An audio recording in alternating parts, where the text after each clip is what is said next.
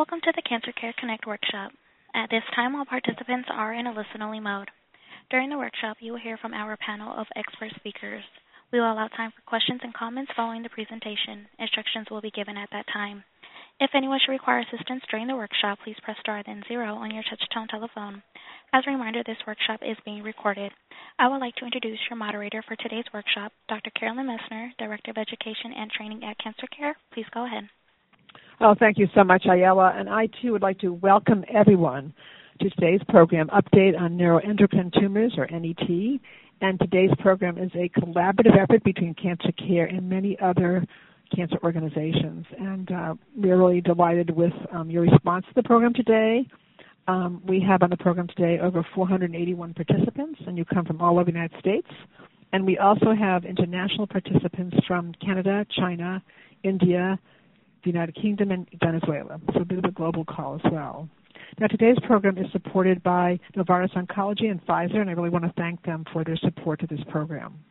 Now, we have wonderful speakers today, and I just wanted to kind of let you all know that our speakers are going to be addressing, when I introduce them, you'll know what they'll be addressing in terms of the topic. So I'm going to proceed by introducing our first speaker, and our first speaker is Dr. Diane Reidy-Lagunes, and Dr. Lagunes is medical oncologist, gastrointestinal oncology service, Memorial Sloan Kettering Cancer Center.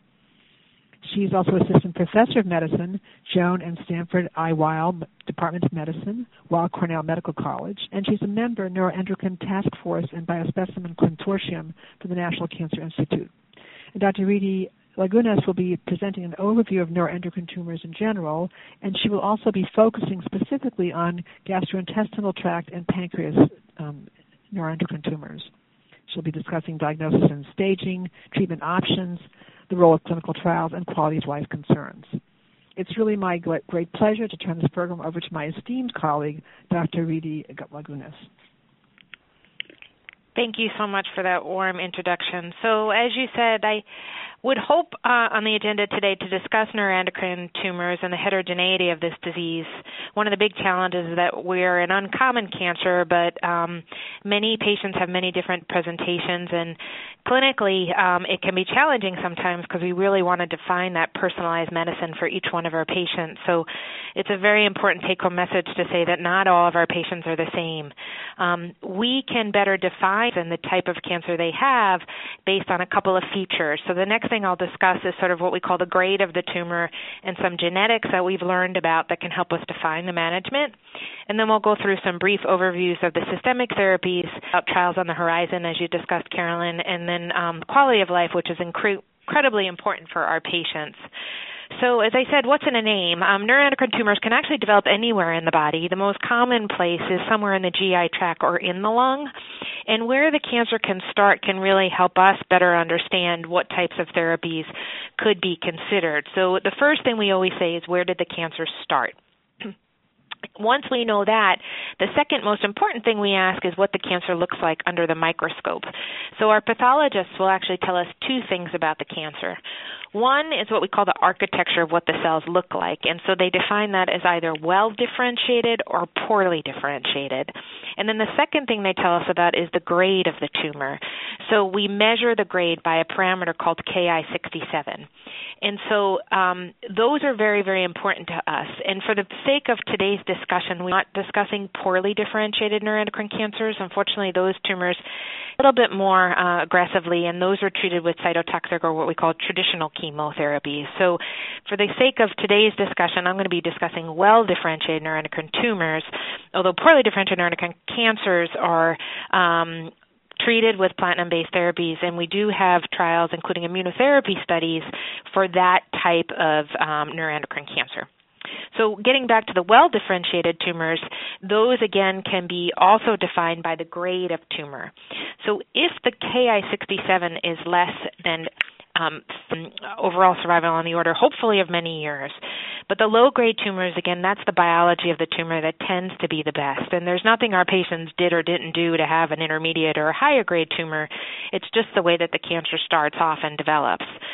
So if it's a Ki-67 of 3 to 20, we consider that the intermediate grade, and then greater than 20 is higher grade.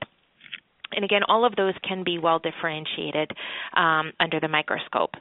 So that gives us just a better understanding that, if, for example, if a patient's a higher grade tumor, we may start therapies a little bit earlier, where sometimes in patients with a low grade tumor, we even may even watch the tumor and not necessarily do things right away. So what else do we need? So the grade and the pathology is very important. The second thing we need to do is good imaging. So what imaging do we need for neuroendocrine cancers? So traditional, what we call cross-sectional imaging, which is either a CT or MRI, are still the way to measure the disease. And so in patients where we can surgically remove it, that is when it's localized to only one place, surgery is the curative way to do this. In patients with disease that has spread, we like to follow those patients with either what we call CT triphasic, which is a certain way to look at the liver, or MRI. The new sort of test on the horizon that many have probably heard about is the so-called gallium 68 dotatate, which is a type of PET scan. So unlike a CT or MRI, this PET scan can help us see if the tumor is located in places that maybe a CT or MRI wouldn't necessarily image. But more importantly, it looks for what we call a somatostatin receptor on the tumor. So if the patient's tumor has a somatostatin receptor, the tumor will, quote, light up like a Christmas tree. So you can see from head to toe anywhere where there's this bright tumors, we have a suggestion that the tumor is located there. So it helps us find the extent of the disease, but more importantly, the presence of that receptor now allows us to give treatments that can target that receptor, which we'll talk about. So we always like, in patients with advanced unresectable disease, to get a gallium-68 dotatate at baseline. We do not traditionally follow patients with dotatate scans. It is a lot of radiation. If you need it, we will do that. But if good quality CT or MRI imaging that shows the disease, we would prefer to use that over a dotatate scan. The exception for that is if patients, for example, only have bone disease where you can't see it so well on regular imaging, then we would do the dotatate. What about the role of biomarkers? So there's a lot out there on, do I need to get my chromogranin A or pancreatic peptide? There's all these different types of biomarkers. Unfortunately, most of them do not help us treat patients. We would never, ever treat or change treatment based on a biomarker lab. We only change treatment in this disease if on imaging or on dotatate the scan shows that it's growing, because many of our biomarkers, unfortunately, are just not as good as we would like them to be, and there are many false positive readings. And so therefore, the biomarker it really doesn't help us change treatment. Some folks use chromogranin A to help trend the disease, but again, in the absence of the role of looking for the primary, in the past we would do things like capsule endoscopy and other things if you didn't know where the cancer started. With the advent of the dotatate scans, we have picked up a lot more tumors that we wouldn't have necessarily seen. So the role of additional tests to, quote, look for the primary is a lot more limited now with the advent of the dotatate scans. So I'm just going to talk very briefly about the role of, in advanced disease, what treatment options we have, what we call what therapies we use. So unlike any other disease, that really demands what we call multidisciplinary team approach, because surgeons as well as interventional radiologists, medical oncologists, endocrinologists, and gastroenterologists can really help our patients live longer and better. And many of our patients will receive many different treatments over time. Really no one standard treatment. Unfortunately, it really takes a personalized approach for each patient. However, in general, the somatostatin analogs, that is octreotide or lanreotide, tend to be what I call our first-string players. So those are the best drugs that we have in terms of the very minimal side effects as compared to other therapies, and generally work very well to control the cancer. It doesn't usually shrink the cancer, but definitely can help control the disease and prevent it from spreading and growing. So we'll talk a little bit more about that later, but what about in patients that have disease that's incurable? Most of our patients do have most of the disease in the liver. So unlike other cancers, we do a lot of what we call liver-directed therapy, something called embolization or chemoembolization and radioembolization. And just briefly, unfortunately, there's no randomized controlled trials to say which one of those embolizations is better. They really are all with very high response rates, meaning the ability to shrink the tumor is very high in all of them. And it really is dependent on the comfort level of an interventional radiologist in terms of what treatment should be done. So this is one of those, the expert tells you, in general, tells us which one is safer to do. Some have a good chance of shrinking the disease in the liver. So getting back to the medical management of these patients, again, as I said before, what I call our first-string players or the best therapies in the first-line setting is generally somatostatin analogs that are either lanreotide or octreotide. Both of these drugs biochemically, in terms of the active component of the drug, is identical. We have no data comparing the two different somatostatin analogs. So we really don't know, quote, which one is better. And because they're the same, we absolutely other. So you can't really use one when the other has progression. The lanreotide does have the FDA approval for GI NETs, pancreatic, small bowel, large bowel. We have a very important study right now that's going on in lung NET that you may hear about later that's testing the role of lanreotide for lung NETs because it's not yet FDA approved there, and that study is ongoing. So, but what do we do when the somatostatin analogs stop working or if the disease starts to grow? Well, then we start in the first place to give us a better understanding of what treatment options should be considered after progression on somatostatin therapy is one option if the tumor is growing in the liver. If it started in the pancreas, we have two targeted therapies that we could also consider. Targeted therapies are two oral drugs, not traditional chemotherapies, but go after certain receptors. So one is called sunitinib and the other is called everolimus. And although we never compared these two drugs head-to-head, there's trials suggested that both of them probably have about the same efficacy, that is, that they both controlled the cancer for almost a year, about 11 months, as compared to about 5 months for placebo. So both of these drugs are very good treatment options for pancreatic NETs. Traditional chemotherapies, including the drug called Temidar, are also very active in pancreatic NETs. If the primary, however, started somewhere in the GI tract or the lung, everolimus is approved for that. That's another targeted therapy that one can consider, but sunitinib, again, is only approved. And then very, very importantly, a new drug that was just sort of brought onto our armamentarium in terms of additional drugs to be considered is the so-called peptide receptor radiotherapy. So if you remember early on, I said that the role of a dotatate scan is it helps us find if this receptor is tumor, and in about 85% of our patients, that receptor is present. And so I tell my patients it's like a lock and a key. If the tumor has this receptor, which I'm going to call the lock, you can use the so-called key, which is either a somatostatin analog to bind to that, or this peptide receptor radiotherapy, which is a tiny little bit of radiation tagged to a somatostatin analog cousin called octreotide. And when you take the somatostatin protein and you link it to radiation, you can give it by IV. And the pivotal study that showed benefit was something called the NETTER-1. This was only in small bowel neuroendocrine tumors, but they randomized patients to get this PRRT, which was 4 cycles, 8 weeks apart, and then you're done. And they compared that to very high-dose octreotide. And in our world, it was a very successful result in that it was a home run, and at 3 years, most of the patients on the PRRT arm still had disease stability. So that is a very positive study for the world of oncology, and we were thrilled about that, and that led to its FDA approval not only in small bowel, which is what the study was in, but also other types of neuroendocrine tumors as well that are positive, meaning octreoscan positive or gallium 68 positive. So we now have that drug as an FDA approved option. It does unfortunately cause very rare but very, very serious leukemia or MDS and leukemia. So we have to be incredibly careful on when we use these therapies. I often say that many of our patients will do well in spite of us because these cancers can be more indolent. So it's not a question of if we treat, it's often when we treat. So this is a great drug to consider, but we absolutely don't want to use it too early. In terms of other trials on the horizon, so PRRT is one type of radiolabeled therapy. There are other types of radiolabeled therapies that are now sort of version 2.0, something called JR11 trials also is trying to put it all together of saying, what about PRRT plus another therapy?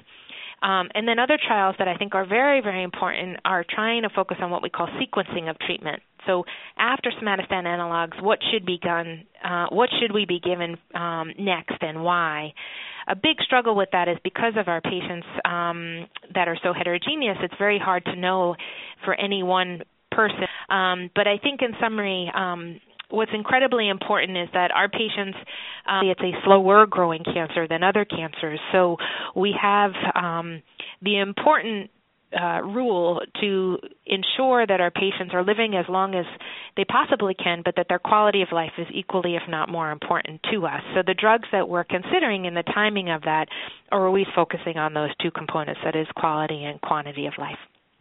So I'm happy to answer any questions later, but that Dr.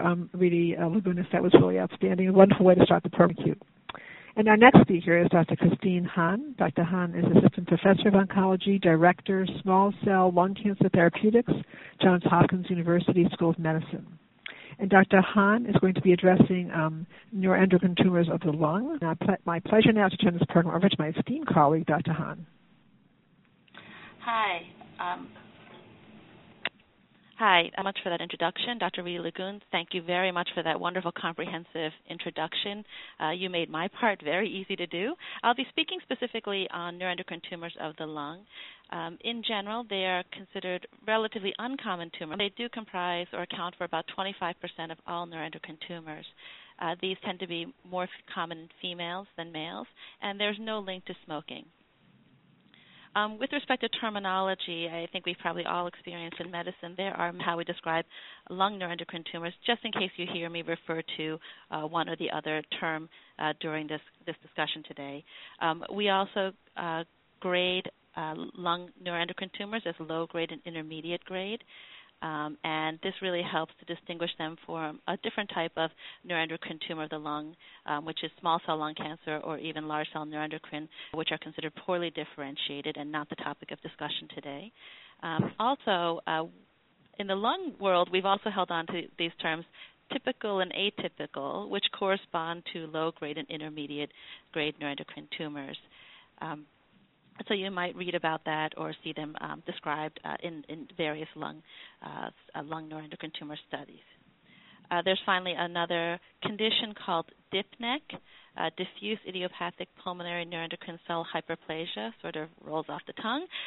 This is usually typical carcinoid, but in the broader context of small amounts of neuroendocrine cells seen on imaging or on P, where there are very small little tumorlets of neuroendocrine tumors. This is more rare than either typical or atypical carcinoma of the lung. In contrast to GI neuroendocrine tumors, we also use the mitotic. We also use mitoses per high-powered field in distinguishing lower grade or intermediate grade neuroendocrine tumors as opposed to Ki-67 that Dr. Reidy-Lagunes mentioned, though we are sort of shifting in that presentation. Most lung neuroendocrine tumors arise in the proximal airways, meaning that arise near the trachea or where the trachea branches off, and so patients may present with symptoms related to that or related to compression of the airway, such as cough or wheeze, sometimes recurrent pneumonia. Whereas 25% are located more peripherally of the lung and may be found incidentally on imaging. Nearly all of the lung neuroendocrine tumors are sporadic, and again, they're not associated with smoking exposure or tobacco exposure. When patients present to the clinic, they can present related to the location of their tumor, or sometimes they have the capability of producing different kinds of active hormones or peptides, which could manifest as certain symptoms. More commonly, and this is more common in non-lung neuroendocrine tumors, patients may present with flushing or diarrhea or even some bronchospasm, and this is primarily related to the endocrine part of the neuroendocrine tumor. This is less common in lung neuroendocrine tumors. However, two notable syndromes that can present more often in patients with lung neuroendocrine tumors are Cushing syndrome, which is an overproduction of steroid hormones, and that in those cases patients may have high blood pressure, high blood sugar levels, and unexpected weight changes, as well as acromegaly, which is essentially an overproduction of growth hormone. In either case, these are exceedingly rare, but lung neuroendocrine tumors are actually the most one of the most common causes of each of these, and can be the first reason that someone might seek medical attention and then be found. As Dr. Reidy-Lagunes has mentioned, we use CT scans. This is the most useful for really getting a good image of the lungs. And it can also help us understand what lymph nodes or what local lymph nodes may be involved. CT scans are very good at being able to pick up lymph nodes in the chest in particular. It doesn't always mean that an enlarged lymph node in the chest doesn't always mean that it's involved with tumor, and requires additional either imaging or direct examination to be sure. And we do use somatostatin receptor-based imaging. About over 60% of lung neuroendocrine tumors express the somatostatin receptor, and previously we would use octreotide imaging to look at the expression, but we also more often use the gallium dotatate PET scans. For us, because lung neuroendocrine tumors can also go to the liver, MRI can be very useful, especially for imaging the liver. In terms of treatment, in terms of staging, lung neuroendocrine tumors follow the same staging system as other primary lung tumors, which is we use the AJCC, or American Joint Council on Cancer, 8th edition, and to use tumor size, nodal involvement, and presence of metastases to determine whether someone has an earlier stage, stage 1, 2, or stage 3, or metastatic neuroendocrine. For localized disease, meaning a primary tumor in the lung with some limited metastases either to lymph nodes or regionally, we recommend surgical resection, usually following a paradigm we use for other lung cancers. That would include complete resection of the entire tumor. In cases, resection is sufficient to control of cancer. After complete resection, then patients can be followed. There's not really a consensus on how often to follow, but we usually use CT scans to look for any anatomic evidence of cancer recurrence, or to determine that there's no evidence of cancer recurrence. In comparison to other types of lung cancers, where we would often use adjuvant chemotherapy, that we do not generally recommend chemotherapy or adjuvant therapy after complete resection of carcinoid. We feel that once the carcinoid tumor is completely removed, it's the best program is to watch, because the likelihood of the cancer returning is rather low, and we don't know that chemotherapy actually changes that. And that the risks of giving chemotherapy, which can cause their own sets of side effects, likely outweigh any benefit.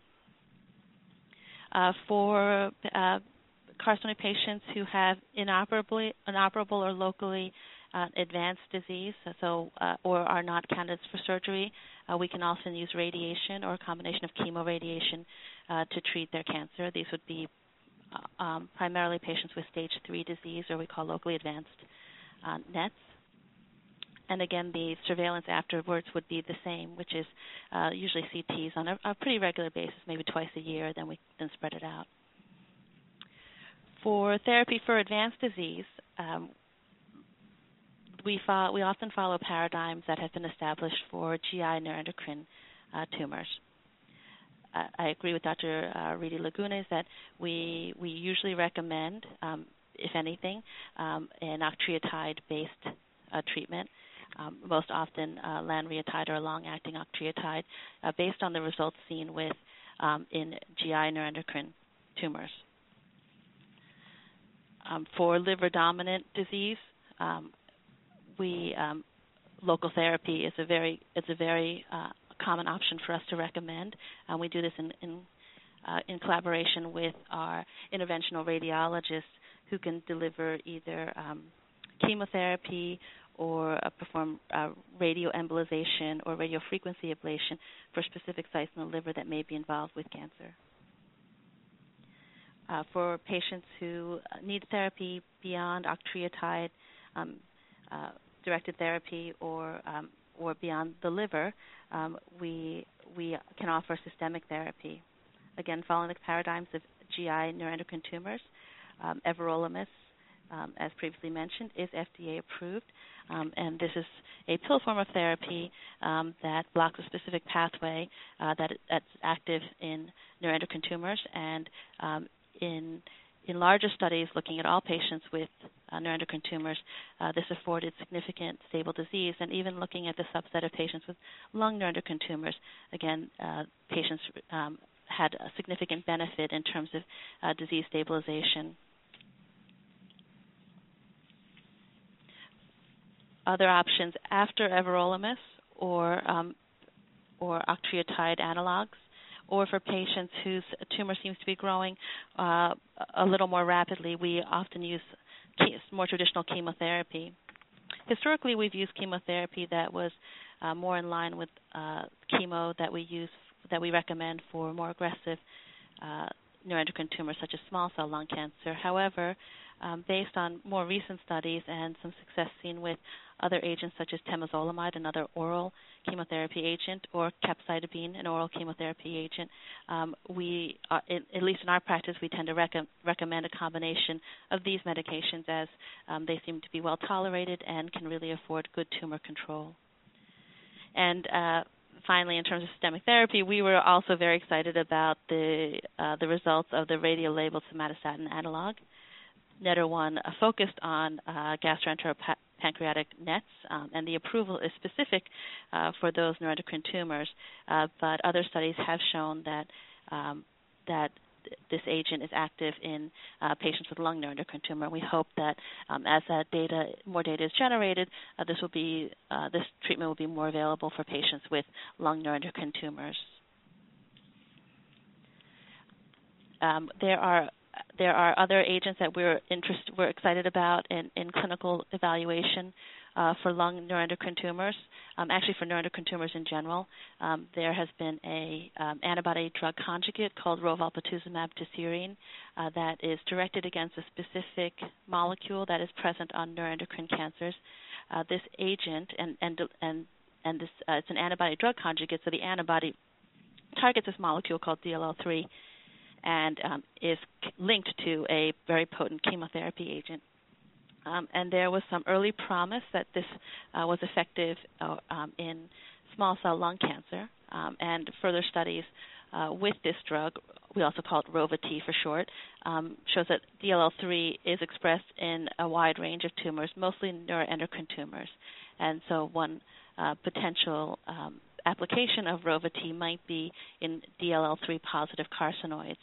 This would allow for some selection. Only tumors that were positive for DLL3 would be ones we recommend that kind of therapy for, but may lead to other avenues of research, treatments, and maybe even combinations. I think I'm also supposed to touch on symptom management, and I will start with a couple comments, and then I imagine that there'll be a broader conversation about this. But symptom management ranges from specific anatomic symptoms related to carcinoid and its location. So as Dr. Reidy-Lagunes mentioned, carcinoid can go to the bone, and if that ends up causing some bone pain, then there are ways to palliate that. Radiation can often provide relief of bone metastases. Carcinoid is fairly unique among cancers because it is a very endocrinologically active tumor and can produce different types of hormones, cause symptoms including diarrhea and flushing.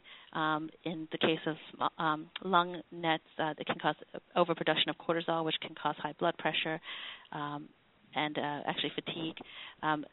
The management of carcinoid syndrome can be managed in various ways. These are all sort of under the umbrella of what we call carcinoid syndrome. The somatostatin analogs, as we mentioned earlier, octreotide, lanreotide, can actually be quite effective in helping to mitigate some of the production of these hormones and therefore symptoms related to the hormones.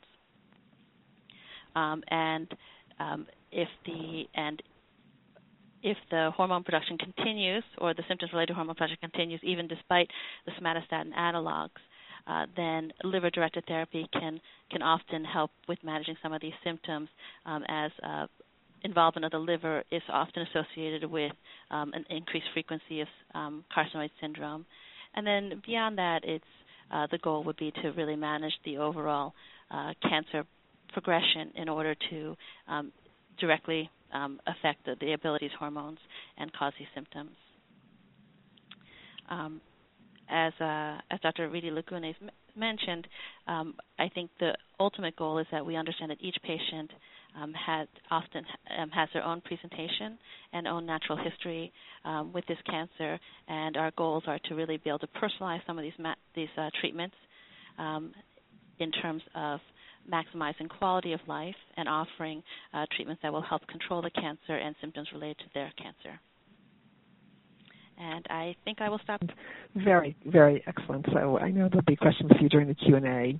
I'm going to say a few words about Cancer Care Services, and I'm going to take questions. So please get ready to ask your questions and prepare them. And I will explain to you how to ask questions. But I just want to say a few words in terms of getting access to some practical and social and emotional help in dealing with neuroendocrine tumors and cancer in general. So Cancer Care is a national organization, and we have a staff of oncology social workers, all of them master's level trained, and they're here to answer your questions. We do have a hope line that you can call us at. You'll get your evaluation. You'll get all the phone numbers and all the websites that we'll be giving out. It's a wonderful resource for you to contact. Also, a lot of our staff work with people individually, providing counseling, helping them to think about dealing with their neuroendocrine, their cancer, talking with their children sometimes, talking to an employer, questions that people have just in terms of living with tumors or with cancer. We also provide help to family members and caregivers, and we also have a number of different types of support groups. So we have telephone support groups, and we have over 120 online support groups. And the online support groups are particularly attractive to people both in the United States and internationally as well, because they don't have any specific time frame in terms of when you can post. They're all moderated by an oncology social worker who does respond to posts on a daily basis. But nevertheless, in the middle of the night, wherever you are in the world, you can post your question. You do get screened for that, and there's information about that on our website, and lots of people find them helpful. We have them for caregivers, for people living with cancer, for specific types of cancer, so it's a wonderful resource. Probably just a good go-to place for just getting some support, just that kind of support that you might need in just coping with the day-to-day nuances of living with NET, with neuroendocrine tumors, or with cancer. And now we do have time for questions. I'm going to ask Dan Ayala to explain to everybody how to queue up for questions. And our speakers are all on board. Bring our speakers on board as well. And let's see how many of your questions we can take. We'll take as many of your questions as possible. And if we don't get your question, at the end of the call, I'll tell you all how to get your questions answered. So to start with, Ayala. Thank you. Ladies and gentlemen, if you would like to ask a question, please press star then 1 on your touch-tone telephone. If your question has been answered and you wish to move yourself from the queue, please press the pound key. Those of you on the web may submit questions by clicking Ask a Question. Again, ladies and gentlemen, to ask a question, please press star, then 1. So I have a question from one of our online participants, and this will be for Dr. Just to start with, for Dr. Reidy-Lagunes. So can this be passed on to my children? Should I have them screened? Could you say something about that? That's a really great question. So most of our patients with this cancer, the vast majority, do not have an inherited gene that's responsible for the cancer. to develop. We don't understand why these cancers, it's not associated with smoking, and other sort of traditional environmental risk factors don't seem to pan out for our disease. We did do a study in pancreatic neuroendocrine where we just decided to test everyone in the study for inherited mutations to see if that were responsible. And it was a little bit higher than we expected. It was about 15% of our patients did have an inherited gene that could have been responsible. So that was for pancreatic NET. But for the vast majority of carcinoid or neuroendocrine cancers, it's not a what we call germline. If you did have a strong family history of some type of cancer, however, I would discuss this and discuss the possibility of being tested. And only if that patient turns out to have an inherited mutation, would we ever test the children? So our patients are the map, if you will, to find a mutation, and then only if we find that do we go to patients' immediate family members and then look for that actual gene. Excellent. Thank you. And Dr. Hann, do you want to add anything to that question? No, I agree. We have not found evidence that there is an inherited form of lung nurse. There are the endocrine, syndromes where families might be found to have multiple different types of endocrine-type tumors in their family, what we call MEN. It's a hereditary condition, but often these types of neuroendocrine tumors are not the presenting or the major component of that. So we wouldn't initiate a genetic screen or recommend family members get screened based on a single family member having a neuroendocrine tumor. I totally agree. It's actually, and along that line, there is actually there's a question which you probably have answered in some way, but if a family member has a known MEN-1 syndrome, what are the testing screening recommendations for other family members? Does family mean first-degree relatives only, second-degree? So thank you for you could that. I mean, the MEN-1, and again, we just have to be a little bit careful because a lot of times now people are getting genetically tested by places such as Foundation One and another avenues to get the tumor itself sequenced. And if MEN comes out in the tumor, it doesn't necessarily mean that you have the inherited MEN1 gene.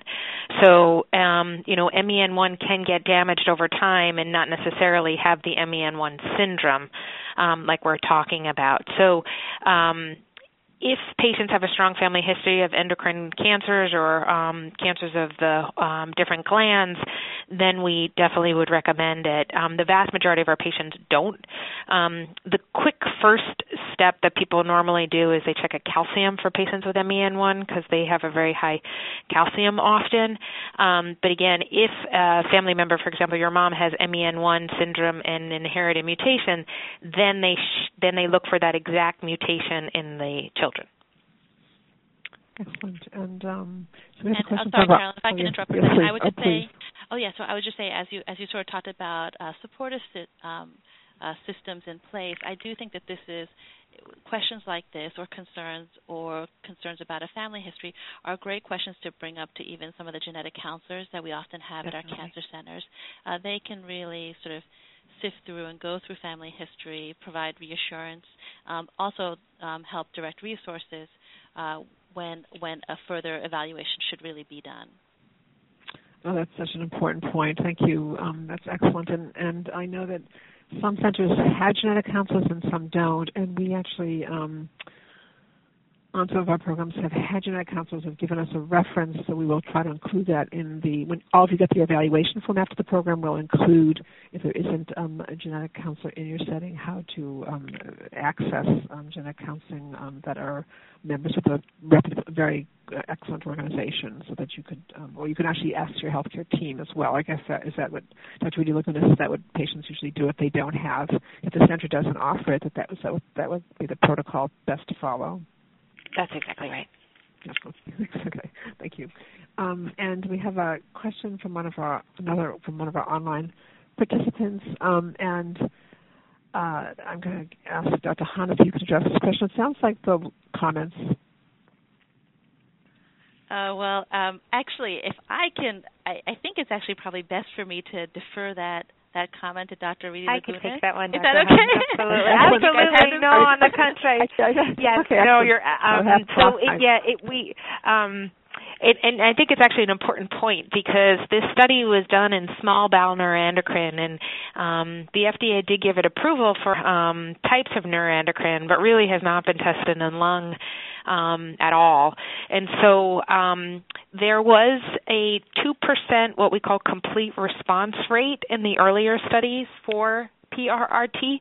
Complete response means that on the study, the tumor went away radiographically, meaning the CAT scan all of a sudden didn't show any cancer, thankfully, from the treatment. But cures have not been reported, meaning just because it was a complete response does not mean that we cut all the microscopic disease.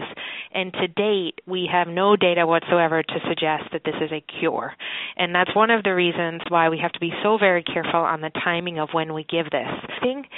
And although the treatment in generally is well tolerated, the very rare but very serious side effects make us all very, very nervous that we do not want patients to just randomly get this therapy unless they absolutely need it. And so in our world, the reasons why patients need this treatment would be disease progression after somatostatin analog therapy. So no one should ever receive PRRT up front, except for very rare exceptions.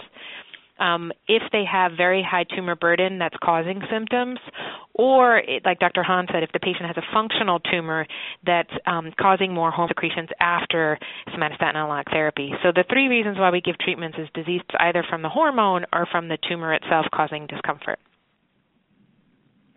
Awesome. Thank you. Thank you so much. That's excellent. I hope that's helpful. And we also do encourage all of our participants to ask questions, of course, to go back to your treating healthcare team with the information you've learned today. That's really important. Now, this question for Dr. Hann. Can interventional radiology do anything for bone metastases in NETs? Interventional radiology.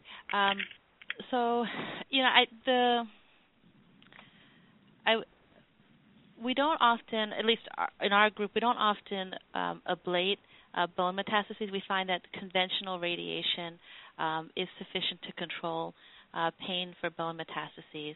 I have to say that the time that we interface most often with interventional radiology with bone metastases is possibly spinal disease if a patient has had a significant fracture of their spine. In that case, we can ask them to essentially cement or perform what we call kyphoplasty to the site. But aside from that, but we do interact for parenchymal or lung-specific sites. So if there is, if a patient has a tumor that we think is active or causing symptoms, and they are not a candidate for surgery, and perhaps the site is not amenable to conventional radiation, we can often ask interventional radiologists to directly try to ablate that tumor site. They can get to most tumors within the lung parenchyma. Dr. Reidy-Lagunes, can you think of another way that we use interventional radiology for bone metastases? No, I think you're absolutely right. We do it for the kyphoplasty if there's a small fracture there, as you said so beautifully. Otherwise, the interventional radiologists really play a very big part of the liver-directed therapy. Excellent. Thank you. For our online participants,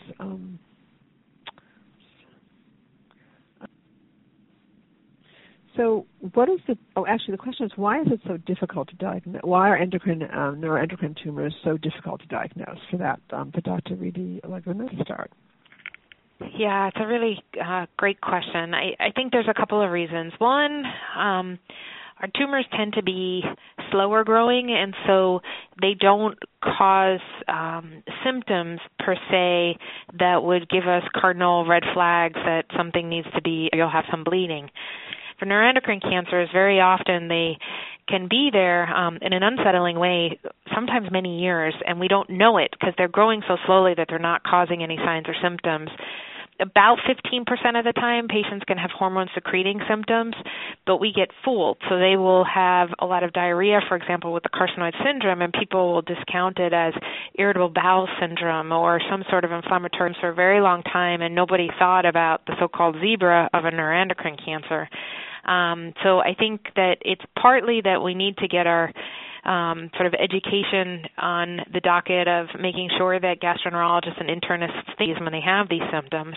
But I think it's also the lack of symptoms that really don't allow us to sort of think about this and give a diagnosis. Having said that, the number of new cancers that are neuroendocrine, and that's not because there's an epidemic of this cancer, but rather we are picking them up earlier. So patients are getting CAT scans for a lot more reasons nowadays, and endoscopies, thankfully, both by endoscopy and by imaging. So we're hoping and expecting that that's going to improve outcomes for our patients and improve overall survival, but we haven't figured that out yet. So earlier, we are, I think, doing so by more scans and more endoscopies. Excellent. Thank you. And Dr. Hann, do you want to comment as well? Or? Actually, I just to reiterate some of the things that Dr. Reidy-Lagunes mentioned, you know, these, especially for, you know, in since I'm in the lung cancer world, for patients with lung cancer, we hear a lot about lung cancer screening. Can this be applied more broadly to other types of primary lung tumors? And because there's no association with smoking, and because I think often these patients are younger than our average cancer patient, there hasn't been a good screening tool that's been shown to benefit carcinoid patients, and so we don't yet have a way. Agree that a lot of these are done incidentally. And actually, a question now for Dr. Hann. This is an online question. 1.4 centimeter surgery, a 2 millimeter non-calcified left upper, one NET cell was found in a thoracic, all the specifics, but if you could just comment on this. Right, so the other side nodule was not biopsied, is that correct? Only what she's presented here, so yes. Yeah, so it's hard to say. I think that nodules are a little more common than we would expect. And, of course, when someone starts getting routine CT evaluations, they are quite common. The likelihood, I would say, is still rather low, and the recommendation would be to follow after the resection of the right middle lobe nodule and the lymph nodes, but to actually follow that other nodule pretty closely. If it grows or becomes amenable to biopsy, then either biopsy or remove it. It also probably depends on the size. Did they mention the size on the other side? I'm sorry. They did, actually, they said correct nodule remains in the upper leaf. And so there is one on the upper. It doesn't say the size. Yeah, part of it might be size. So another option could be to, if it's large enough, it has to meet the so the criteria for detection would be a dotatate PET scan, the gallium dotatate PET scan, to see if this could be the same, a similar tumor. I think the likelihood is relatively low. Actually, the person has just sent another email saying that it's 2 millimeters, actually. Oh, yeah, no. Okay. I would watch that. So would I. 2 millimeters. Definitely. 2 mm is enough. Yeah. Very unlikely. It might be gone next time, yes. Exactly. And actually, could you comment on, because this is a really an expert area of oncology, so we often say things like these in treating people with neuroendocrine tumors, and I wondered if you would just comment on that in general, just the whether it be a major NCI-designated center or a center where there are people who have that expertise.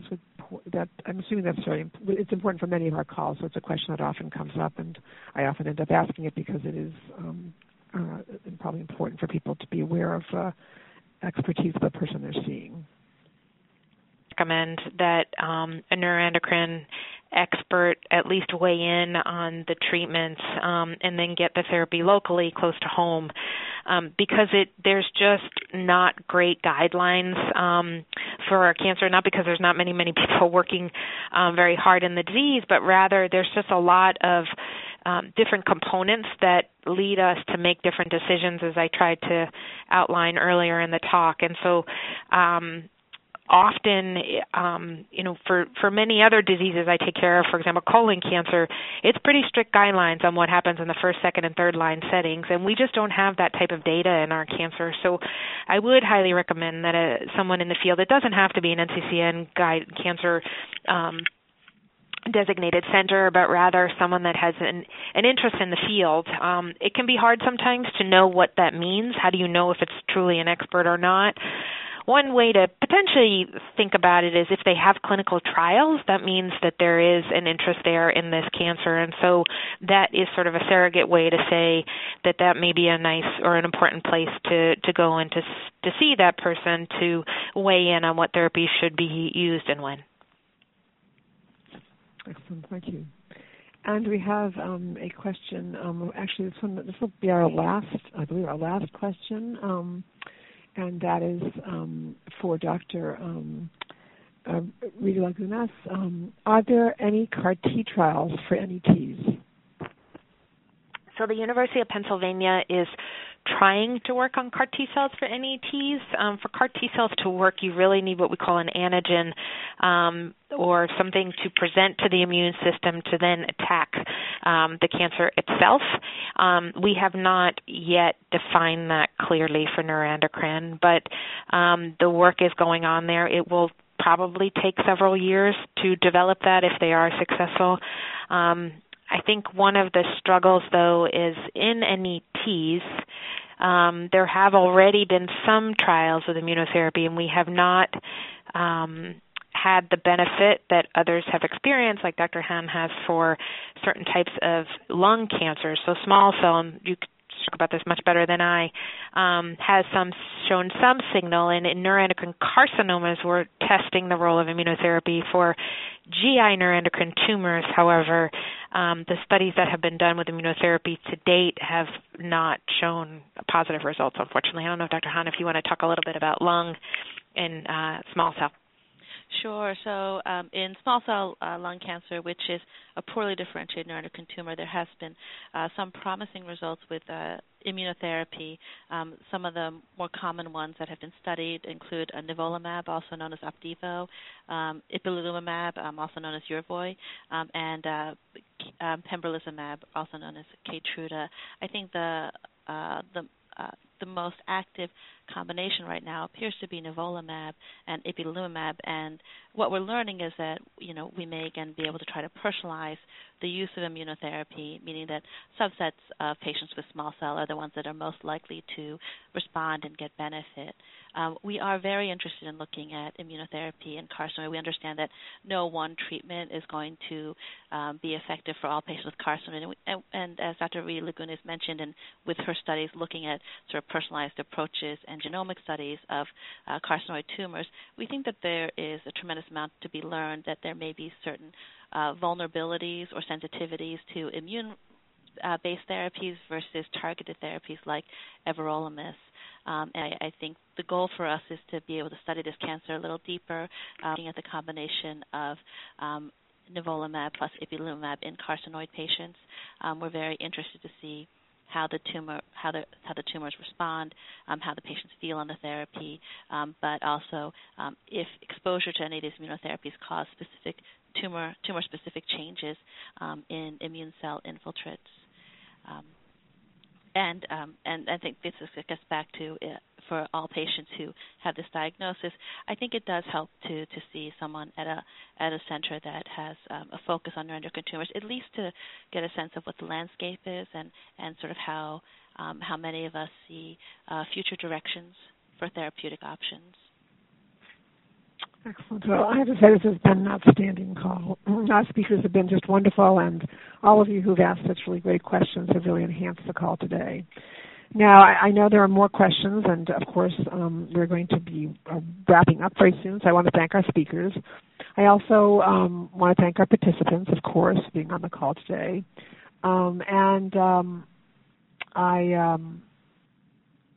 And I also want to let you know that if you still have questions, which I know you do because I can see them, that there are places to get your questions answered. And I, first of all, of course, you want to go back to your treating healthcare team. They are, of course, they know you the best. They have all your records. That's really important. So I know many of you like to go other places to get information. And so we often recommended calling the National Cancer Institute, 1-422-6237, and you'll get that information in chat feature, www.cancer.gov. Anyone in any part of the United States or the world can post a question on their website, on their live chat feature, and one of their information specialists will really research the database and get you information that you need. And so that can be very, very helpful to you all in getting really credible information. We also, in all of our programs, collaborate with many other organizations, and all of them have wonderful resources for you to access. So we will definitely be sure that you have that information as well. Most importantly, as we conclude the call today, I would not want any one of you to feel that you're alone. And we do recognize that there are moments in the day, in the evening, sometimes that you actually do may feel alone. And you also may feel as if you don't know anybody else with NET. And now you've learned on this program, there are lots of people on this call today, so there are lots of people out there with NET, and they may just not be in your radar screen, but they are there. So we do want you to take advantage of the support services. They're free, and Cancer Care is not the only organization that offers them. Many of the organizations that we partner with all have different programs that would be of great. You don't have to be in a crisis to call your healthcare team as well. If something's troubling you, call your healthcare team. They often do involve. They also include staff who can help with your questions and concerns as well. We have a number of programs coming up, and you'll be getting a listing of all those programs coming up. But I did want to highlight one on cancer survivorship, which I thought might be of interest to you all. From point of diagnosis, everyone's considered to be a cancer survivor, and so I would say it might be a very interesting program for you to listen to. It's coming up on June 19th. Same time as this program is today, and so if you have the time and inclination, please do go ahead and sign up for that. Again, I want to thank you all for your participation today, and I want to wish you all a very fine day. Thank you all. Ladies and gentlemen, thank you for your participation. This concludes the workshop, and you may now disconnect. Everyone, have a great day.